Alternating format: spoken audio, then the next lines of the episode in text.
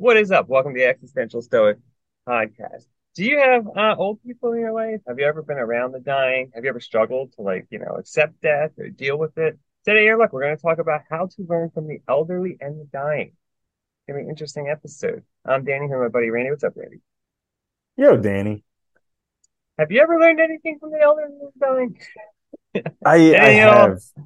You know, strangely enough, ever since I've been a kid, I've always looked forward to being old for some for some weird reason. But uh but also, you know, I love the perspective that old people have because stuff just doesn't faze them.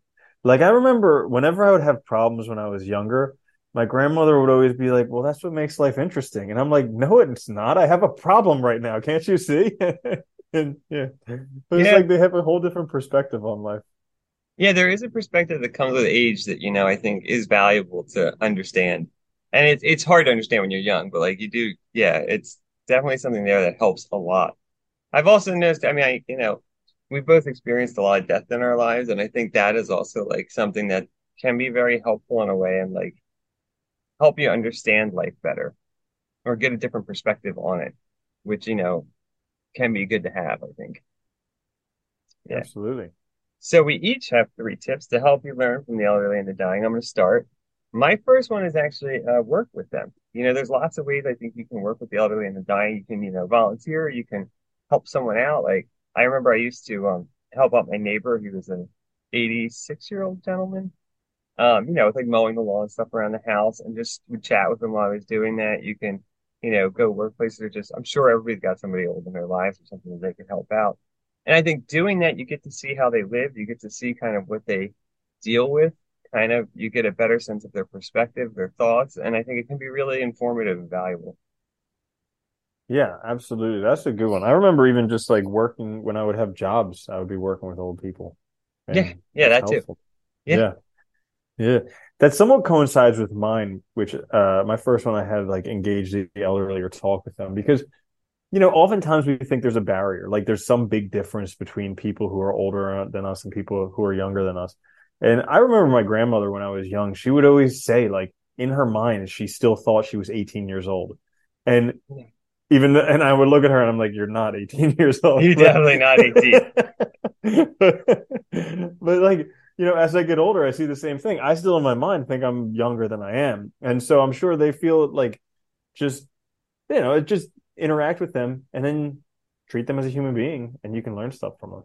No, I, I think that's a good point because, you know, it's so easy. Like, you know, the news and media and stuff loves to make the distinctions between different, like, generations, you know, and people are like, oh, you stupid boomers or whatever. And like people that don't, they don't understand technology and stuff. But like, why would they? They didn't grow up with it. They didn't have an iPhone when they were two years old, you know? Uh, they didn't have Mhm. TVs everywhere. So it's like, you know, once you Yeah, they were busy that- saving the world. Like literally, when they were 18, they were saving the world from like crazy domination. Yeah. Yeah. So what if they can't use technology? Yeah, and that's just the funny. Technology but, like, wouldn't exist if it wasn't for them.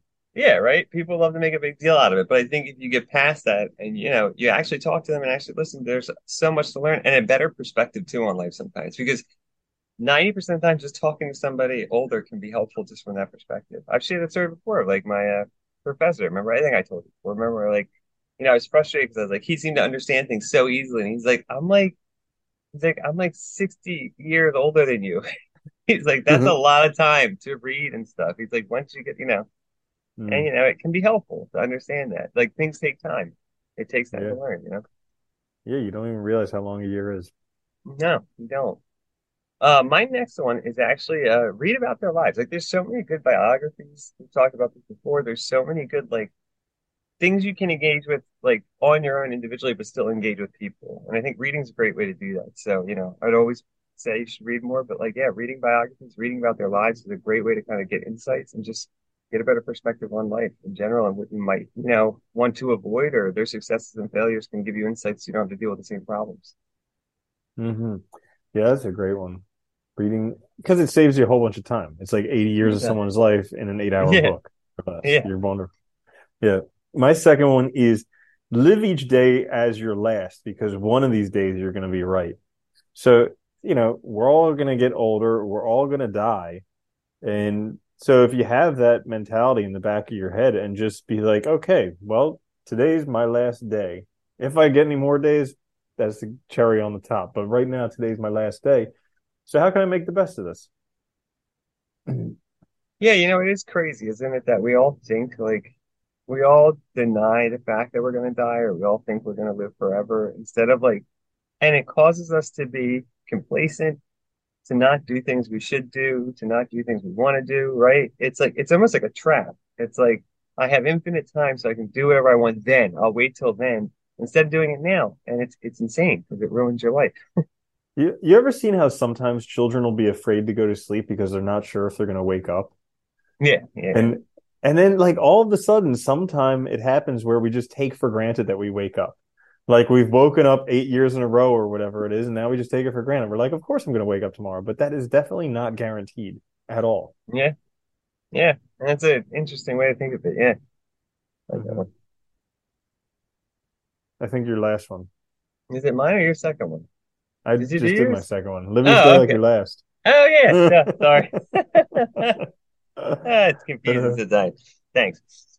My last one is accept death. I think this is uh I actually think this is a lot harder now. I think death used to be closer a long time ago when like birth rates were a lot like worse when you know disease I mean I think I think I read something like it was in the 1940s that they realized like they could cure um jaundice in babies by just putting them in sunlight. So before that, you know, they didn't make it, which Oh is crazy gosh. if you think about it. It's like such a simple thing.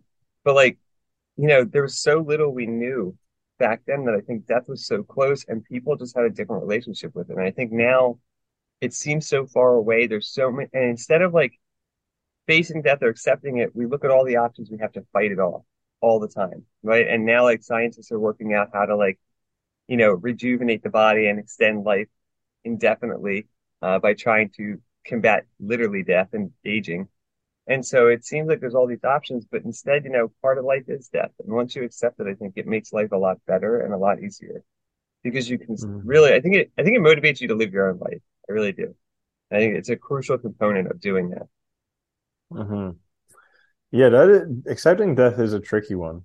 Because on the one hand, it's like, yeah, of course, it's like the ultimate release. Great, wonderful.